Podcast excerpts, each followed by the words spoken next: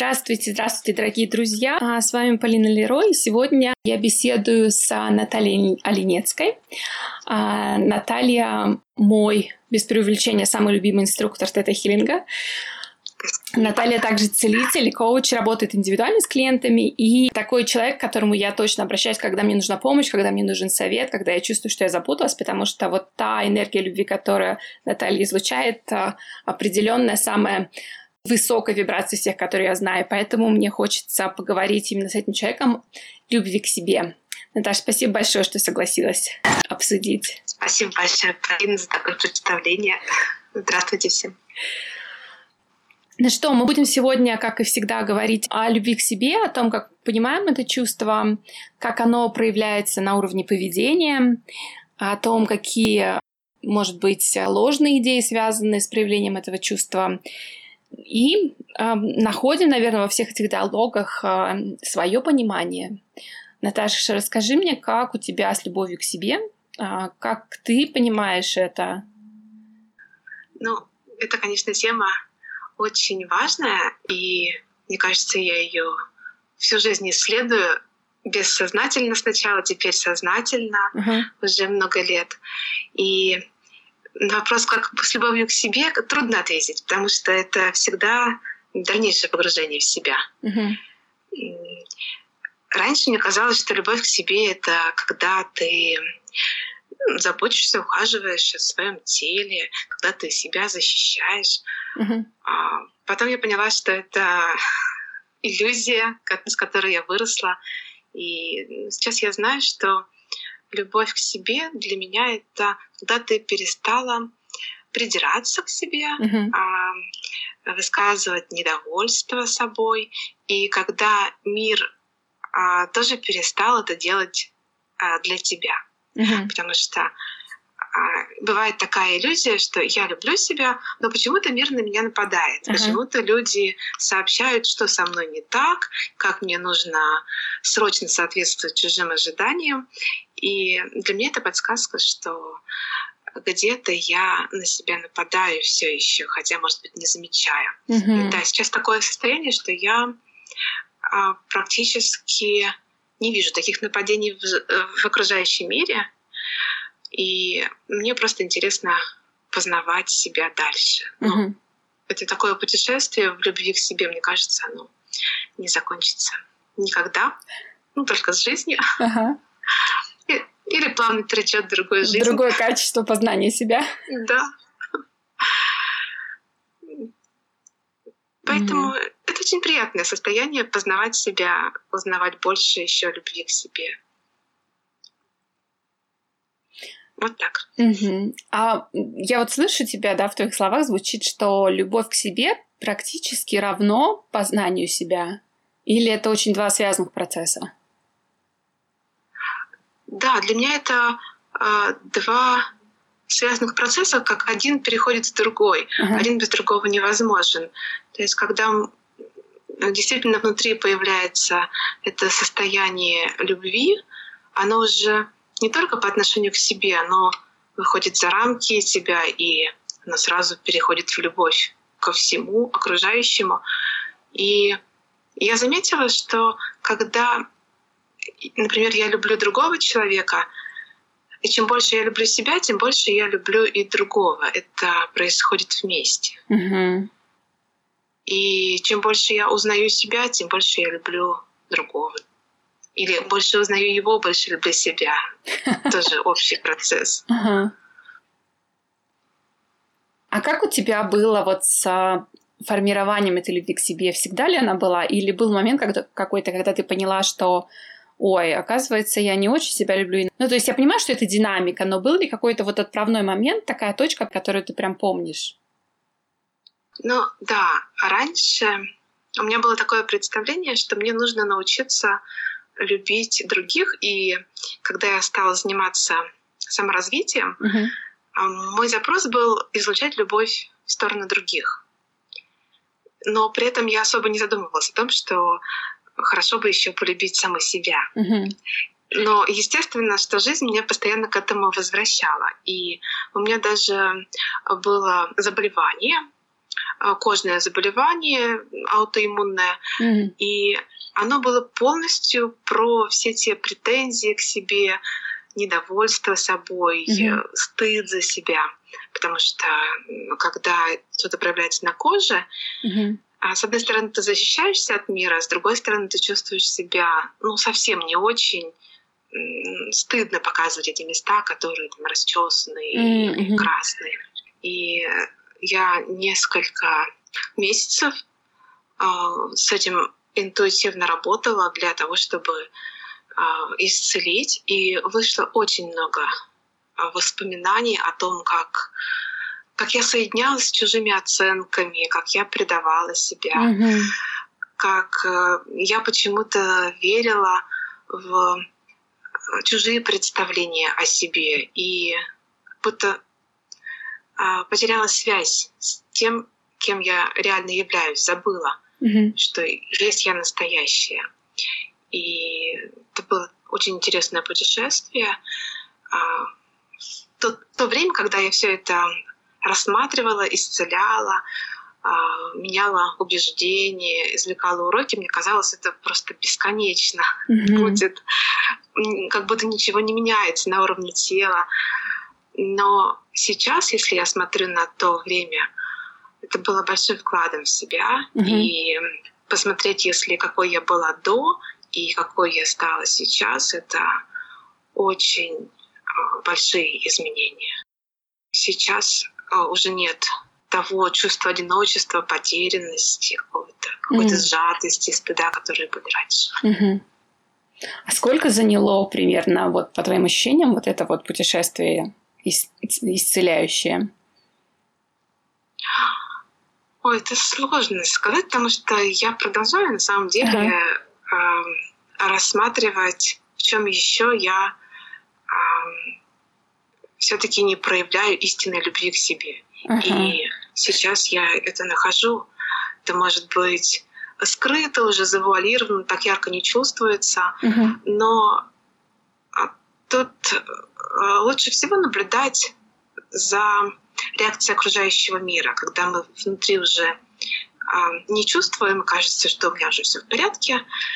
А тут очень помогают нам близкие наши, которые четко чувствуют наши больные мозоли. Uh-huh. И если от них пошло какое-то обесценивание а, или а, они сомневаются в нас, uh-huh. то значит где-то там внутри еще осталась заноза, с которой нужно поиграть. Uh-huh. Как интересно, да.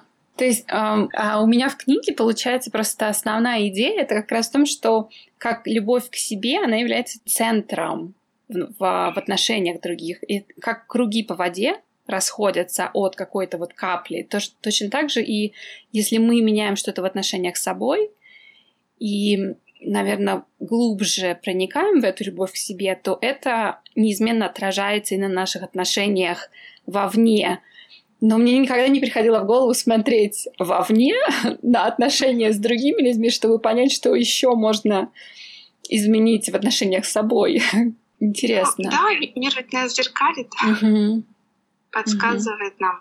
То есть это всегда будет, если отношения вовне каким-то образом не складываются, это всегда будет вести нас к, к исследованию отношений с собой, но тут, конечно, не стоит до абсурда доходить. Mm-hmm. Я еще смотрю на свои э, чувства. Например, если каким-то образом я оказалась в компании, где окружающие люди сейчас не готовы уважать и ценить себя и, соответственно, других, mm-hmm. то могут быть разные реакции. Но если меня это ранит, то это означает, что мне важно еще больше соединиться с собой и а, больше раскрыть себе любовь mm-hmm. к самой себе и к миру. А если меня это уже не ранит, и я могу относиться с пониманием или состраданием к тем людям, которые пока не готовы уважать, ценить, то значит это не про меня. Значит, а, я могу просто помочь окружающим, но у меня с любовью к себе, к себе все в порядке. Угу. То есть а, будешь ли ты обращать внимание на свое состояние комфорта как индикатор? Я правильно да. тебя поняла, да, вот этой любви к да. себе? Угу. Да, мой комфорт, если мне больно, то значит я где-то сама себя задеваю. Значит, я еще ну, чувствую отвержение себя. А если нет, может быть, удивительно мне, или ну просто я понимаю, что когда-то и я была в таком состоянии. Угу. Что ж поделаешь? И тогда это, конечно, а, не про меня. Угу. Слушай, ну вот а, мы говорили недавно разные проявления, разные эмоции, наши чувства, такие как печаль или гнев, они тоже а, часть а, большой картины и очень важная ее часть, да, необходимая, с другой стороны. А, так а, вот мне интересно твое мнение. Вот когда, например, мы чувствуем в отношениях с другими не знаю, разочарование, может быть, или гнев в какой-то момент, а, злость, да, может быть, или печаль по поводу наших отношений, может быть. Это всегда будет индикатором к тому, что нужно еще исследовать наши отношения с собой и глубже погружаться в эту любовь к себе. Или это нормальная часть а, ну, реальности и как бы, ну, почувствовала, позлилась, позлилась. Иногда же гнев действительно бывает реакцией, здоровой реакцией на нарушение границ, например. Но мое представление об этом, а, ну, стоит уважать все чувства, которые в нас есть, угу. но любое чувство можно проживать с любовью. Угу. И тогда получается, что мы просто в это играем и это становится красивым. Можно а, с любовью красиво позлиться, mm-hmm. пораздражаться, а, даже поссориться с кем-нибудь. Но это будет просто такая игра, как на сцене. Uh-huh. И это может быть очень даже весело в итоге. А вот когда мы западаем в раздражении или злости и забываем себя, uh-huh. вот тут действительно а, стоит вернуться в состояние любви и к себе, и к другому. Угу. Да, интересно. Мне кажется, я понимаю, о чем ты говоришь, но больше на таком вот, да, на уровне ощущений вот этот момент, когда а, если я правильно понимаю, ты вроде бы злишься, но при этом понимаешь и отдаешь себе отчет о том, что да, сейчас я злюсь, но я все равно люблю этого человека, и я понимаю, что я не идентична этому гневу, который сейчас а, ощущается. Да, да, именно так. Или даже э, уже начинаешь чувствовать, что я сейчас играю в фурию, так это весело. Да, да, да. Правда, это быстро заканчивается, когда начинаешь понимать, что я играю в это, uh-huh. то происходит смена внутренней энергии. И потом уже это перетекает во что-то другое. Угу, да. Да, согласна. Мне тоже такое, ну, откликается именно то, что когда я это осознаю и начинаю именно играть в это, то, с одной стороны, получается приходит удовольствие от этого процесса, но с другой стороны, само вот это осознание, а, оно сразу переключает эту энергию на что-то другое. То есть это чувство трансформируется как будто бы. Да. Угу. Да, я тоже так чувствую. А вот скажи мне, пожалуйста, ты упомянула, что обнаружила и работала с собой в плане аутоиммунного заболевания. Мне вот именно интересно последнее время, года, наверное, три я работаю с разными аутоиммунными заболеваниями, и я вижу часто, что там а, любовь к себе как один из а, ключевых факторов вот, формирования этого заболевания. А, как тебе а, эта идея подтверждается в твоей практике целительской? А, да, и в моей жизни, и когда я работала с людьми, у которых аутоиммунные заболевания, mm-hmm. а, самое обычное убеждение и состояние, которое вызывает это, это ненависть к себе. Mm-hmm. Такое жесткое отвержение себя, невозможность принять себя полностью. И да, любовь к себе тут ключевой момент. Но очень часто у людей, которые создают такие аутоиммунные заболевания, есть а, сбитое представление о любви к себе. Угу. Часто есть убеждение, что любовь к себе — это как раз когда я себя ненавижу, к себе придираюсь, потому что таким образом я себя как будто бы стимулирую стать лучше. К развитию. А, угу. Да, веду к совершенству. И мы часто меняем как раз убеждение, что любовь к себе — это ненависть к себе, как будто это идентичные понятия. Mm-hmm. Ну вот интересную, да, тему ты затронула о том, насколько по-разному мы понимаем любовь к себе.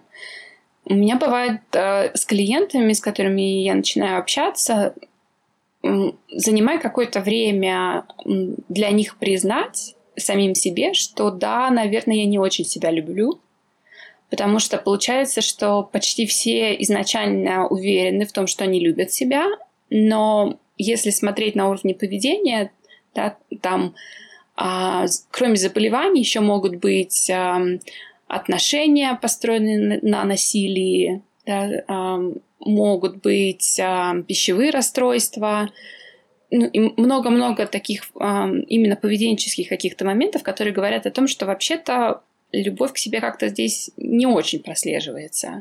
Но это занимает какое-то время для человека все равно вот а, принять эту идею.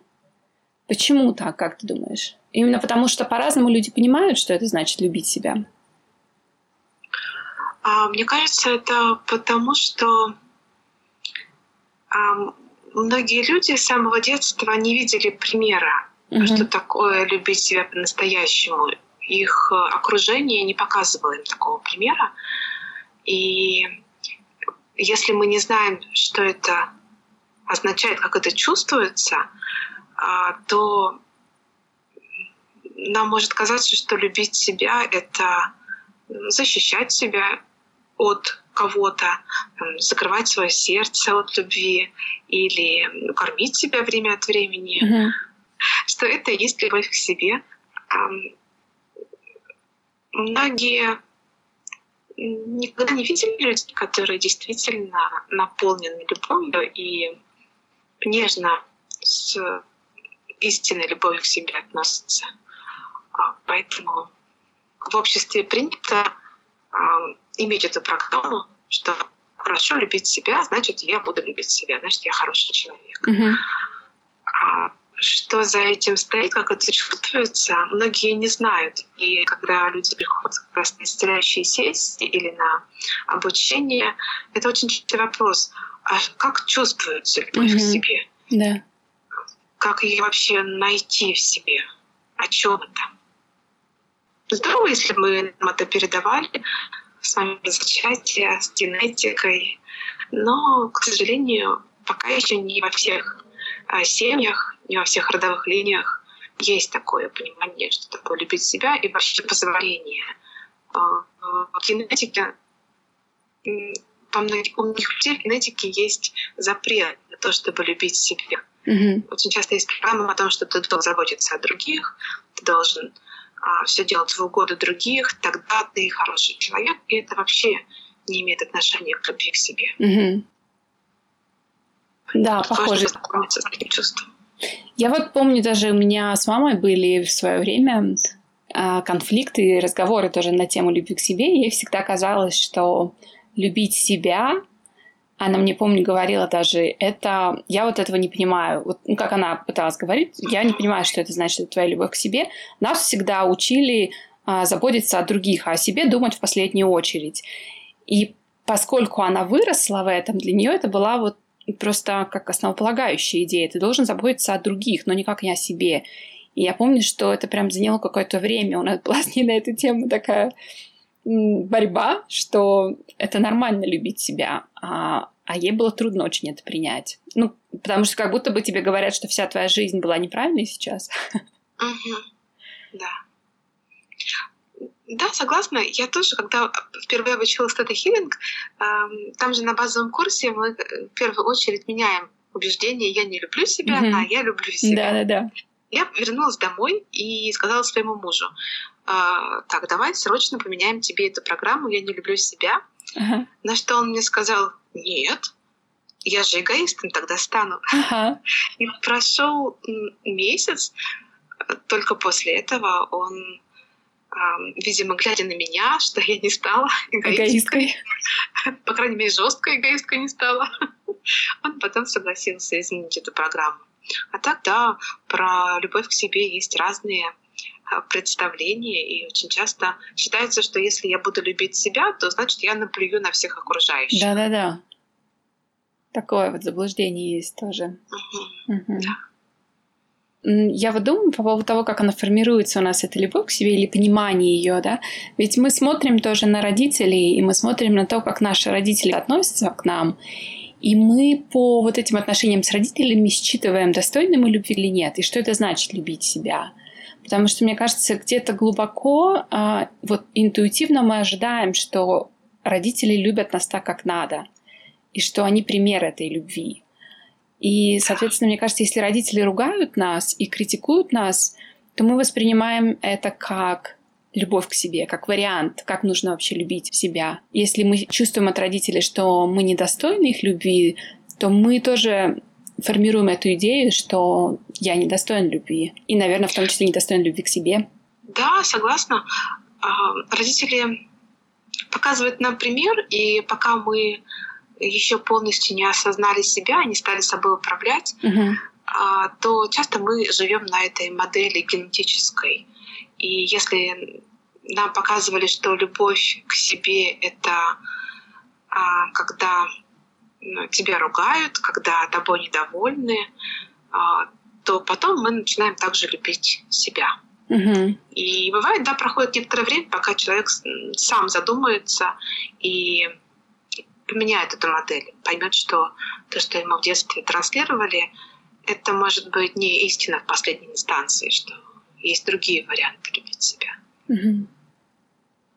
Ну, мне, например, в детстве а, ну, не показывали, что такое любовь к себе, потому что была тоже модель жертвенности.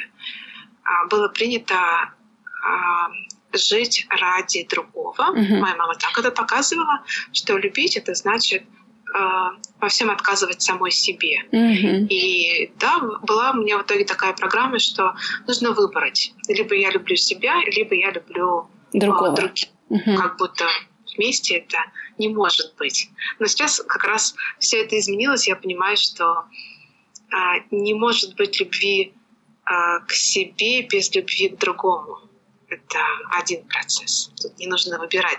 Наоборот, невозможно не полюбить других, если ты направила любовь в себя. Мне интересно тоже твое мнение насчет э, людей с нарциссическим поведением.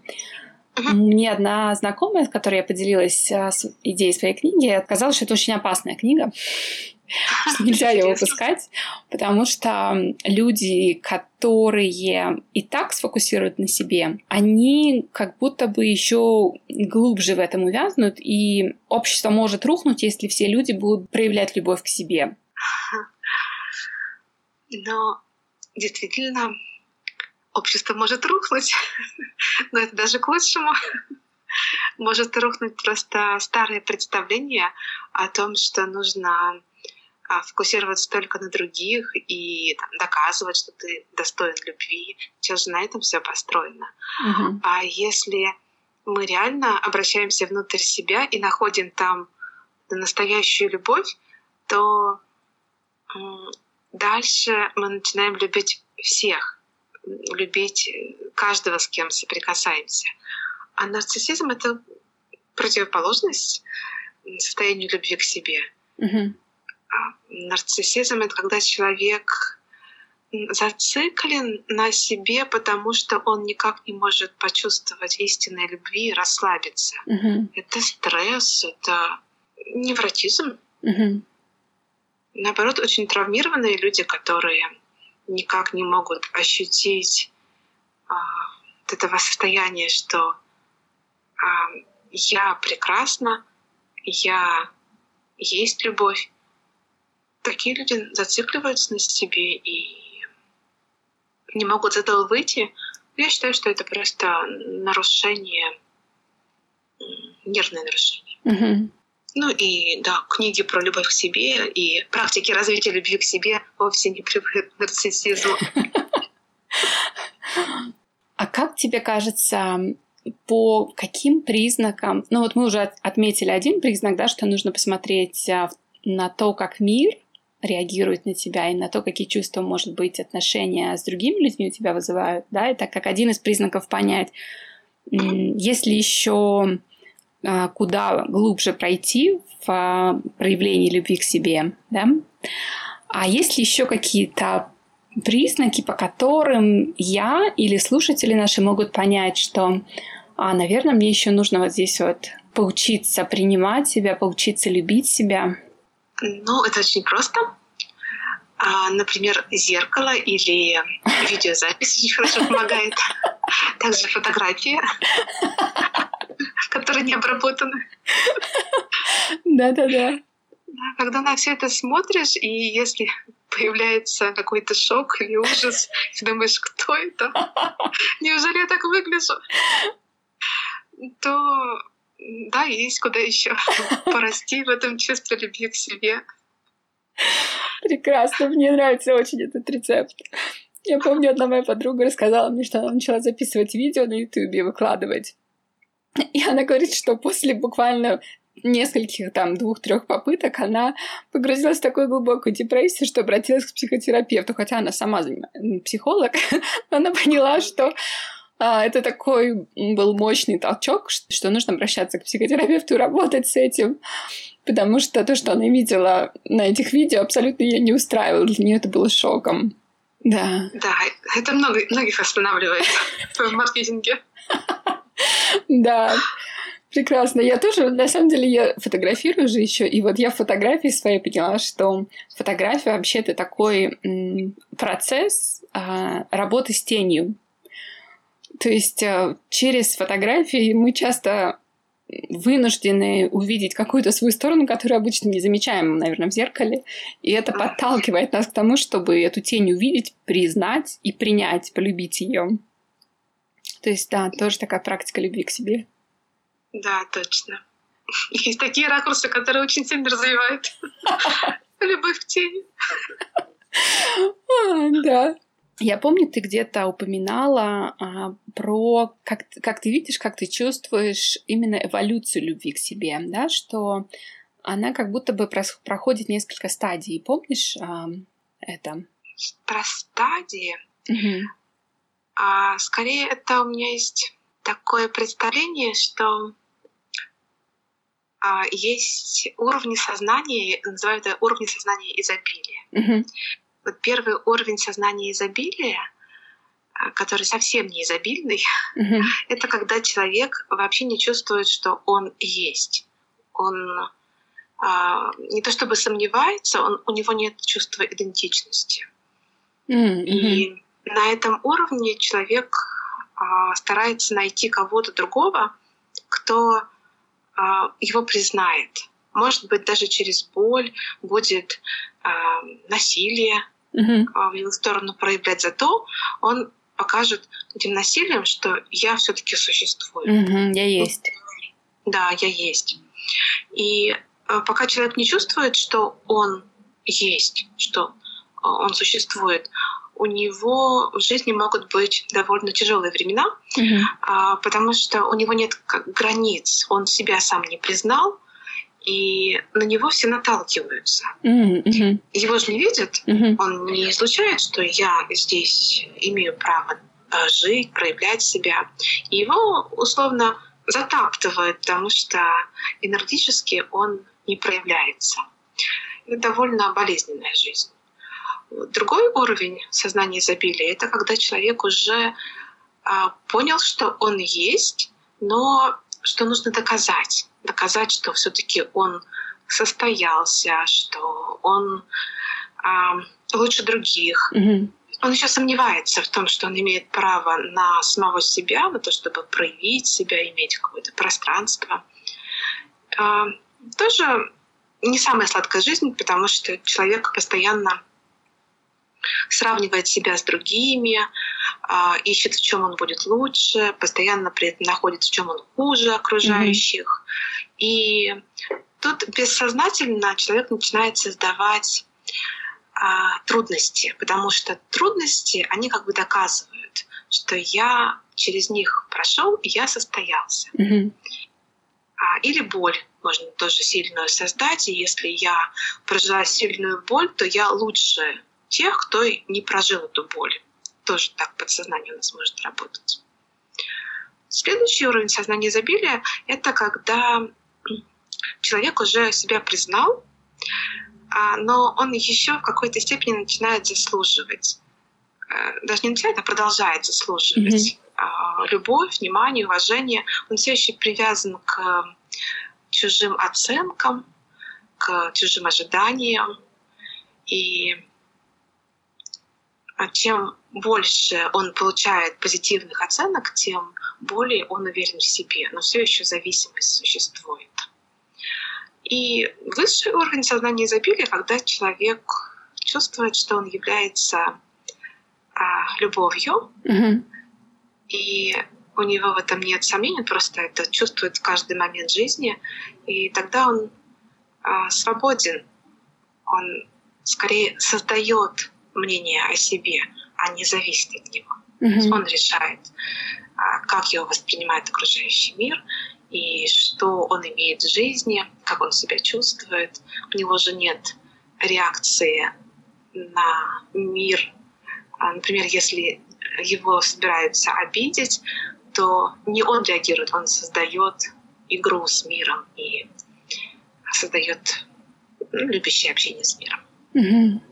Примерно так это развивается, когда мы больше себя признаем и больше в себе включаем, внутри источник любви, тем более а, приятной, радостной нам чувствуется жизнь. Угу. А, спасибо, что поделилась э, этим видением. Мне попала статья интересная недавно. Девушка писала о себе, о том, что для нее покрасить волосы в синий цвет, например, сделать ага. татуировку или а, даже шрамы какие-то нанести на тело, это любовь к себе, это проявление заботы о себе такое. И что, ну, она там была такая как будто бы статья с вызовом, что попробуйте кто-нибудь со мной поспорить а, на эту тему, что это вот такая моя форма заботы о себе, и поскольку я считаю, что это нормально для меня, то это единственный верный для меня способ вот заботиться о себе. И я тогда подумала, как это интересно, как по-разному у нас вообще формируется это понимание любви к себе, да, и понимание заботы о себе, что такое, что есть норма в заботе о себе. Потому что для кого-то эта забота о себе будет, не знаю, ухаживать за телом, как-то беречь его, а для кого-то это будет ранить себя. То есть, может быть, это такая форма как раз заботы. У нее была проявлена форма заботы одного из ранних вот, э, да, сознаний изобилия, когда мне нужно почувствовать боль для того, чтобы понять, что я есть, ну да, в этом служит, служит все-таки доказывание. Доказывание, mm-hmm. что а, я не завишу от вашего мнения. Mm-hmm, mm-hmm. Что я могу любить себя так, как я. Я хочу. Mm-hmm. А, это, я думаю, интересный опыт. И действительно, наверное, нам не стоит друг другу говорить, как правильно как любить правильно себя, как любить. правильно mm-hmm. любить себя. Но в какой-то момент это доказывание, что я имею право на а, свое мнение, на а, свои решения, поступки. Это доказывание, оно уходит, mm-hmm. и на него уже не хочется тратить внимание и энергию. Mm-hmm. Но да, у нас, наверное, у всех есть период жизни, когда нам хочется отстоять свою позицию и сепарироваться, доказать, наверное, да? Да. Угу. Да, да, да. Здорово. Мне очень близка эта идея о том, что каждый проявляет любовь к себе и заботу о себе так, как чувствует на данный момент. И этому, мне кажется, нельзя научить, и нельзя сказать, что вот смотри, вообще-то ты неправильно любишь себя, нужно любить себя по-другому. Ну да, потому что в такой ситуации любовь к себе является как раз ответить а, «я сама решу, да. как я буду любить себя». Угу. Да, я думаю, что это действительно только а, примером и излучением а, можно у других простроить или помочь им угу. научиться любить себя, когда мы а, живем в этой энергии любви, излучаем ее, и тогда у других это тоже настраивается, они вспоминают, что можно относиться к себе а, бережно, нежно, а, можно ценить себя. Ага. Одно и то же действие можно делать же с любовью к себе и без. Например, а, есть какую-то вкусную еду, которая тебе нравится, ее можно не из любви к себе, а можно с любовью к себе. Угу. То есть э, мотивация, которая заложена в действиях каких-то, она будет э, часто показывать, да, а есть это любовь к себе или нет. Э, ну, ну да, да, внутреннее состояние, мотивация. Можно угу. же спать сутками напролет и говорить, что я себя так люблю. А на самом деле это может быть о том, что я боюсь, боюсь проявиться в этом мире, сделать какие-то активные действия, которые покажут меня окружающим. И там скорее не любовь к себе, а самообман. Угу. А можно просто отоспаться, когда пришло время. Угу. И отодвинуть все дела, потому что ценишь себя и свое состояние. Угу.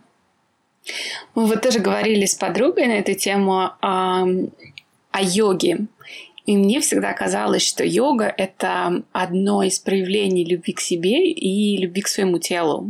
Что когда ты даешь э, возможность этому телу вот э, двигаться в своем темпе, в своем режиме и как-то проявлять себя, ну, соприкасаешься со своим телом, то это, ну, как бы одно из таких явных проявлений любви к себе. И вот мы говорили с моей подругой, которая э, йога-инструктор, и оказалось, что это тоже может быть по-разному. Оказывается, что можно заниматься йогой совершенно с другим посылом. потому что потому что это модно, потому что я хочу произвести впечатление на других своим телом и тем, что оно умеет, мое тело. То есть даже вот в йоге и в да, занятиях йогой может быть а, разный уровень любви к себе. Для меня это было открытием. Да, я, кстати, тоже помню, как э, я занималась э, физическими нагрузками, uh-huh. ходила в тренажерный зал, но посыл-то там был, э, мне нужно, чтобы мое тело было ну, правильное uh-huh. с точки зрения других. социума, ага, чтобы, да. да, чтобы соответствовать ожиданиям других. Да, да. И там скорее ненависть проявляется, а не любовь. Угу. Ну, хотя то же самое можно делать из удовольствия, того, что тебе нравится физические упражнения, как мышцы реагируют, и тогда это любовь уже. Да. В обычной какой-то жизни, в таких вот действиях, которые мы обычно совершаем, каких-то ритуальных даже действиях, да, можно, если повысить, наверное, какой-то градус осознанности, можно увидеть а, а, и сделать любые действия тоже проявлением любви к себе. Да, вместо обычных каких-то ежедневных действий неосознанных а, сделать это а, любовью к себе и заботой о себе. Да, полностью согласна. Mm-hmm. В принципе, всю жизнь можно превратить в бесконечную любовь к себе. Ну да, нужен правда, градус осознанности. Нужно отслеживать, что я делаю и для чего я это делаю. Mm-hmm. Вот недавно девушка написала а, в комментариях в курсе «Жизнь потоки изобилия», что она заметила а, вдруг, что она даже ест из чувства жалости к себе. Mm. Раньше этого не замечала, но когда стала смотреть, какие она вкладывает энергии mm-hmm. в свои действия, это раскрылось. Mm-hmm. Да, здорово. Ну, то есть, получается, осознанность и любовь к себе, они прям идут рука об руку. Да, точно. Угу. Хочется поделиться с тобой одной идеей, которая меня посещает регулярно, на тему а, заботы о планете.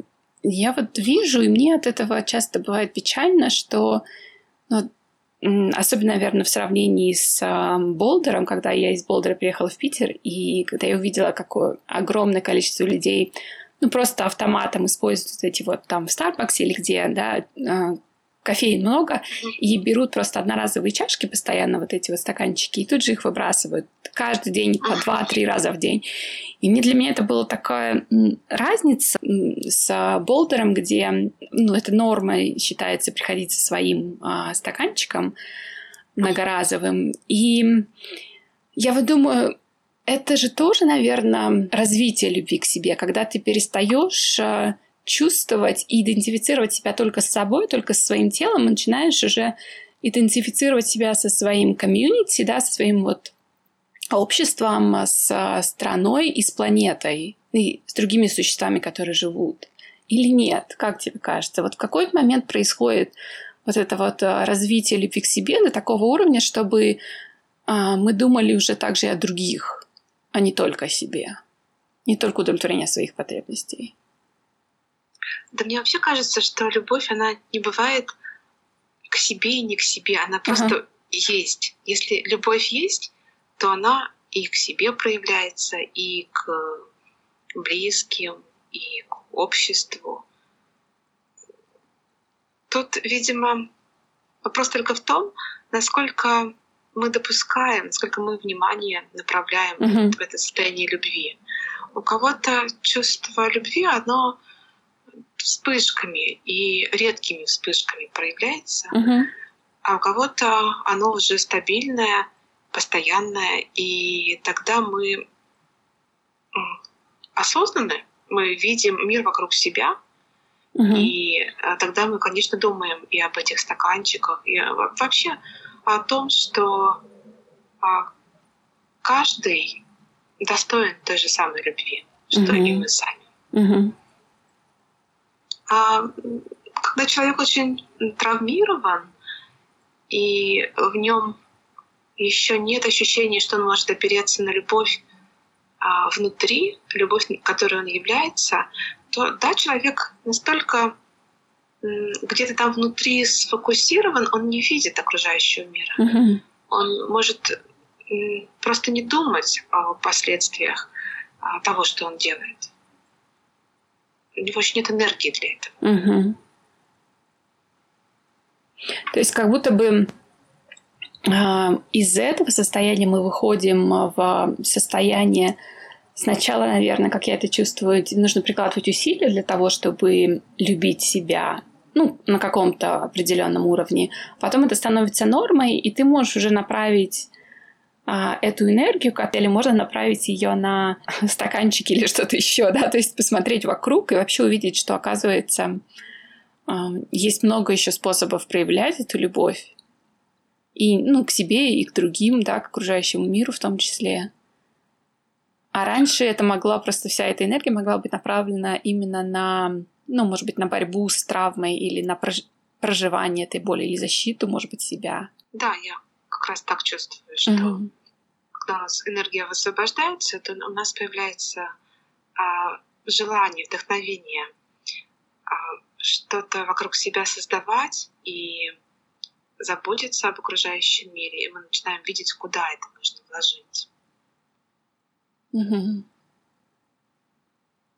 Но даже если человек сильно травмирован, на уровне привычки можно привить э, любовь к себе. Здоров... Ну, здоров... Наше тело, оно запоминает э, постоянные а, движения. И если, например, показать человеку, который не знал, что нужно эти стаканчики, например, с собой приносить, mm-hmm. ему объяснить, что это забота о себе, о мире, mm-hmm. то чисто технически, механически человек может эту привычку выработать. И да, это тоже будет вклад в любовь к себе. Mm-hmm. Это как нас с детства приучают чистить зубы. Mm-hmm. В этом может быть, конечно, и энергия потому что так надо, потому что мама с детства говорила, что Да-да-да.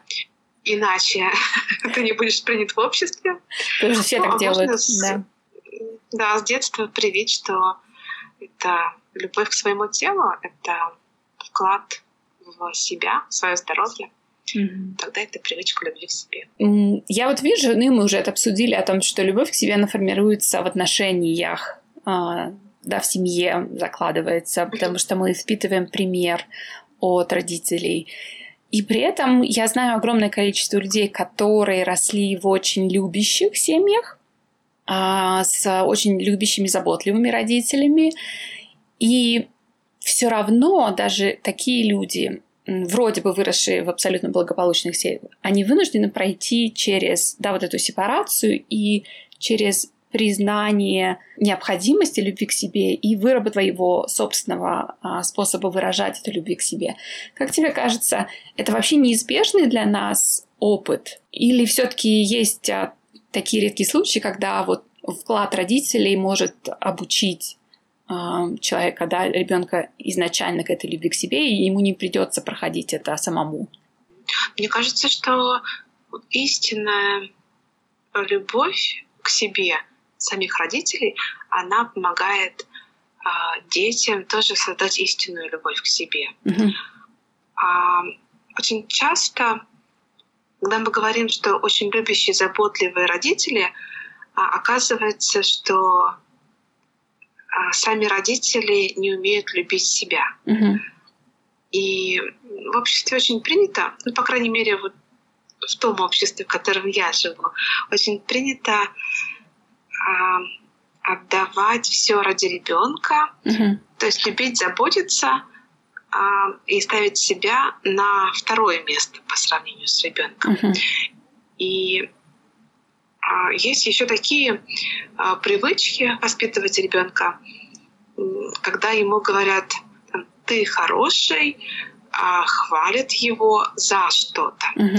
И тут ребенок может запутываться в полярности. Он может постоянно думать, я хороший сейчас или я плохой. Вот мама говорила, что э, такое поведение, оно хорошее, значит, я буду так себя вести. Угу. И в итоге у ребенка может возникать э, зависимость от, от оценок мамы, папы, окружающего мира. И это больше всего и уводит от любви к себе, когда мы ориентируемся на оценки окружающих. Mm-hmm. И вроде бы родители хвалили, поддерживали, может быть, даже там, перехваливали ребенка, mm-hmm. Mm-hmm. но в итоге могли заложить именно полярность, mm-hmm.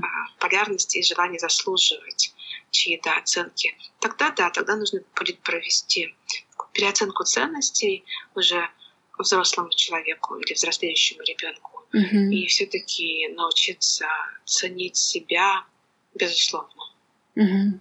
Да, согласна. Откликается мне это тоже такой подход. Ну что, наверное, наверное, у меня все. Наверное, у меня все вопросы иссякли к тебе. А есть ли что-то еще, а, какие-то, может быть, а, важные аспекты этой темы, которые ты считаешь мы еще не обсудили, не затронули? Да, пожалуй. Наверное, пожалуй, у меня тоже все. Хорошо. Ну, спасибо тебе огромное. Спасибо, что согласилась по поучаствовать, поговорить об этом. Мне, мне было очень приятно общаться с тобой. И а, надеюсь, что нашим слушателям тоже этот диалог покажется интересным, и они найдут для себя что-то вдохновляющее в этом. Спасибо большое. Спасибо Мне тебе. тоже было очень интересно. И появилось вдохновение дальше туда посмотреть. Ага. Спасибо. Здорово.